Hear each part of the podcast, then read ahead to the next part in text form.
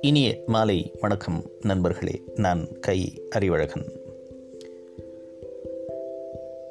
ஜப்பானிய கவிதை வடிவத்தில் ஹைக்கூ மிக பரவலாக அறியப்பட்ட ஒரு இலக்கிய வடிவம். இலக்கிய வடிவத்தில் மிகச் சிறியதாக இருந்தாலும் அளப்பரிய தாக்கங்களை ஏற்படுத்தக்கூடியது. ரியோகான் பாஷோ இது மாதிரியான கவிஞர்களை பற்றி பொதுவாக உலகம் அறிந்திருக்கிறது. ஆனால் உலகம் அறிந்திராத மிக அற்புதமான ஹைக்கூ கவிதைகளை படைத்திருக்கிற கவிஞர்கள் இருக்கிறார்கள். அதில் ஒருத்தர் வந்து ரொம்ப முக்கியமானவர் கோயப்பாஷி இவர் வந்து ஹைக்கூ மரபில் அதிகம் அறியப்படாத ஒரு மிக முக்கியமான கவிஞர். இவருடைய முழு பெயர் வந்து கோபபாஷி இஷா. பாஷாவை பாஷோவை பூசானை அல்லது ரியோகானை இந்த மாதிரியான பிரபலமான ஹைக்கூ கவிதை கவிஞர்களைப் போல இல்லாமல் இவர் வந்து அதிகமாக பிரபலம் அடையாத ஒரு புகழ் பெறாத கவிஞர் அப்படின்னு சொல்லலாம். ஆனால் இவர் இந்த இஷா கோப்பயாஷி அப்படின்னு சொல்லப்படுகிற இந்த கவிஞருடைய கவிதைகள் ரொம்ப தனித்துவமானவை. அதாவது இயற்கையோடு தன்னையே கரைத்து கொண்டு இயற்கையினுடைய சின்ன சின்ன காட்சி அனுபவங்களை எல்லாம் தன்னுடைய கவிதைகள் மூலமாக உலகிற்கு சொன்னவர்.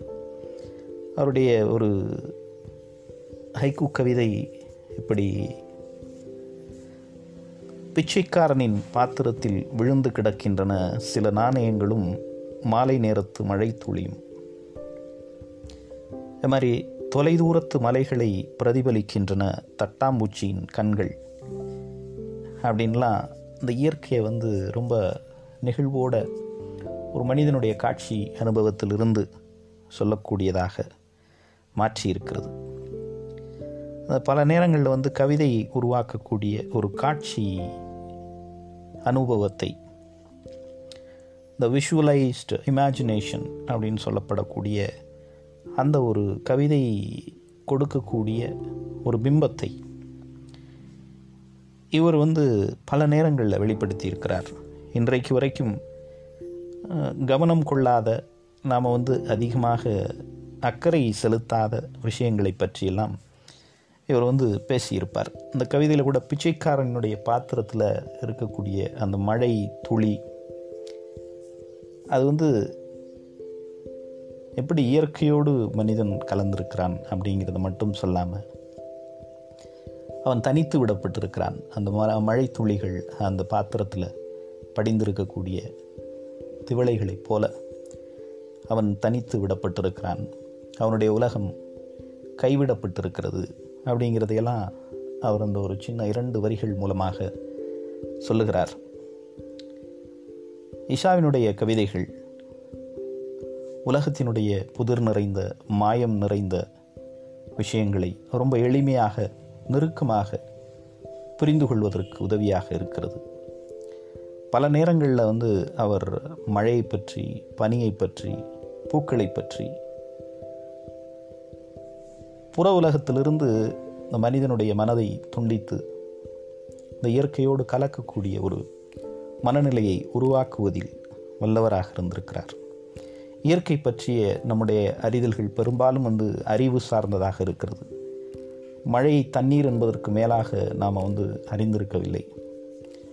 நட்சத்திரத்தை தொலைவில் இருக்கிறது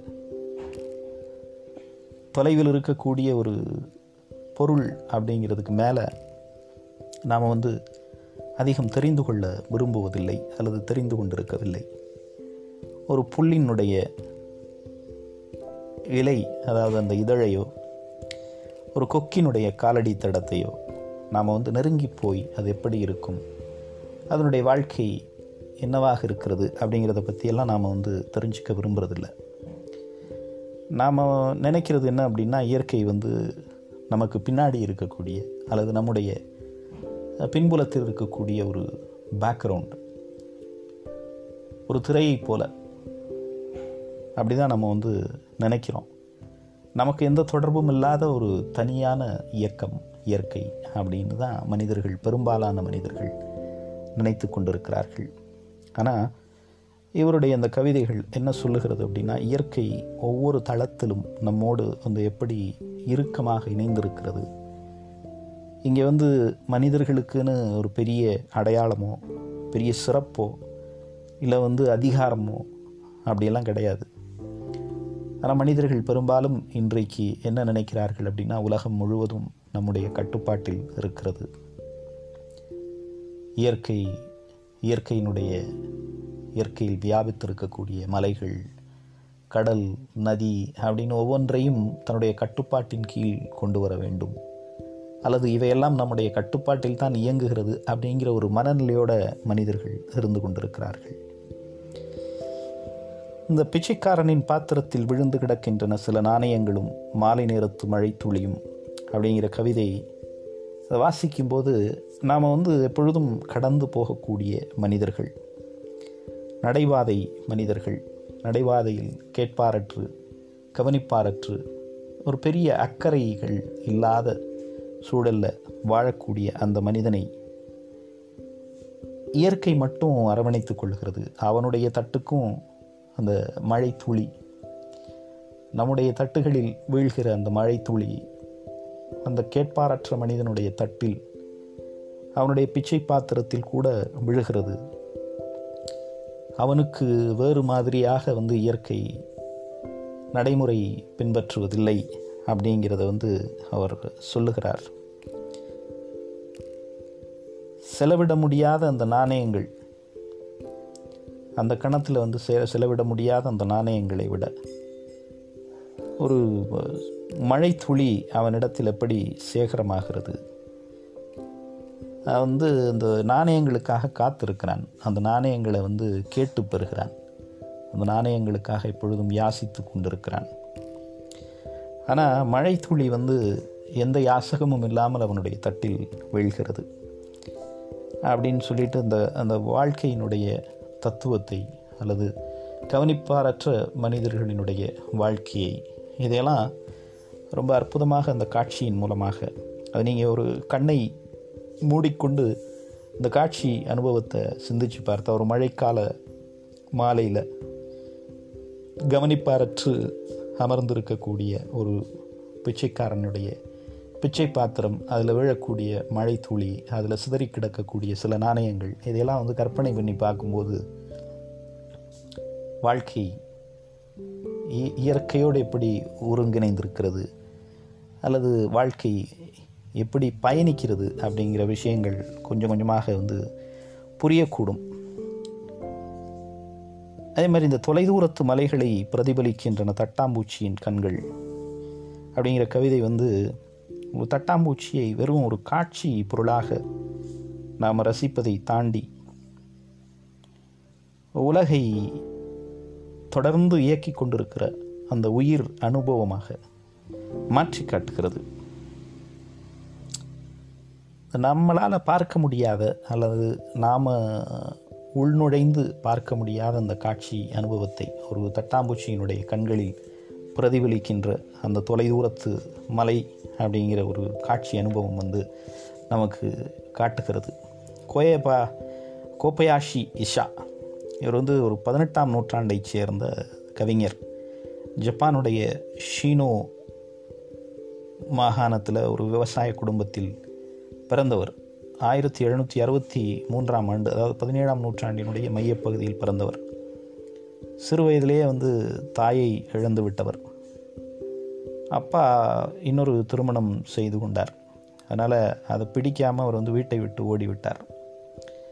வாழ்நாள் முழுவதும் தொடர்ந்து நடந்து அலைந்து கொண்டே தெரிந்தவர். ஏறத்தாழ இருபத இருபதாயிரத்திற்கும் மேற்பட்ட ஹைக்கூ கவிதைகளை எழுதியிருக்கிறார். இந்த இஷா அப்படிங்கிறதுக்கு ஜப்பானிய மொழியில் ஒரு கோப்பை தேநீர் அப்படின்னு ஒரு பொருள். துறவியைப் போல அல்லது ஒரு தேசாந்திரியைப் போல நடந்து அலைந்து தெரிந்த அந்த இஷா வந்து தன்னுடைய பயணத்தின் மூலமாக பருவ காலங்கள் எப்படியெல்லாம் மாறுகிறது அப்படிங்கிறத உணர்ந்தார். அறிந்து கொண்டார் அப்படிங்கிறத விட அவர் வந்து அதை உணர்ந்தார். பருவ காலம் எப்படி மாறுகிறது? இந்த பருவ காலத்தோடு சேர்ந்து மனிதன் எப்படி பயணிக்கிறான் அப்படிங்கிறத அவர் வந்து உணர்ந்திருக்கிறார். இவருடைய கவிதைகள் முழுவதும் கோடையும் வசந்தமும் மழைக்காலமும் பனியும் நிறைந்திருக்கிறது. தவளைகளை பற்றி வழக்கமாக ஜப்பானிய கஹைக்கு கவிதைகளில் எழுதப்படுகிற அந்த தவளைகளை பற்றியும் இவர் வந்து நிறைய கவிதைகள் எழுதியிருக்கிறார். நாரைகள் தட்டாம்பூச்சிகள் எறும்புகள் இவற்றையெல்லாம் வியந்து பார்க்கக்கூடிய மனம் கொண்டிருந்த இந்த கவிஞர் ஷினோ பிரதே பிரதேசத்தினுடைய பிச்சைக்காரன் அப்படின்னு தன்னை அழைத்து கொண்டார். நான் வந்து எதுவுமே கேட்காம இயற்கை எனக்கு வாரி வாரி தந்து கொண்டே இருக்கிறது. அதனுடைய கரும் கருணை வந்து என்னால் ஒரு தாங்க முடியாத என்னால் ஏற்று கொள்ள முடியாத அளவிற்கு ததும்பி வழிகிறது அப்படிங்கிற ஒரு உணர்ச்சி பூர்வமான கவிதைகளை எல்லாம் இவர் வந்து எழுதியிருக்கிறார். இஷாவினுடைய கவிதைகள் வாசிக்கப்பட வேண்டியவை. இஷாவினுடைய அந்த காட்சி அனுபவங்கள் ஒரு புதிய அனுபவத்தை இயற்கையை பற்றிய அல்லது வாழ்க்கையை பற்றிய புதிய பொருளை நமக்கு தரக்கூடியது. இணையத்தில் இஷா கவிதைகள் அப்படின்னு தேடினோம்னாவே நமக்கு வந்து கிடைக்கிறது. வாசிக்க வேண்டிய ஒரு மிக முக்கியமான ஜப்பானிய ஹைக்கூ கவிஞர்களில் இவர் கோப்பையாஷி கோப்பயாஷி இஷா மிக முக்கியமான ஒரு மனிதர். நன்றி நண்பர்களே. மீண்டும் இன்னொரு பதிவில் நாளை உங்களை சந்திக்கிறேன். வணக்கம்.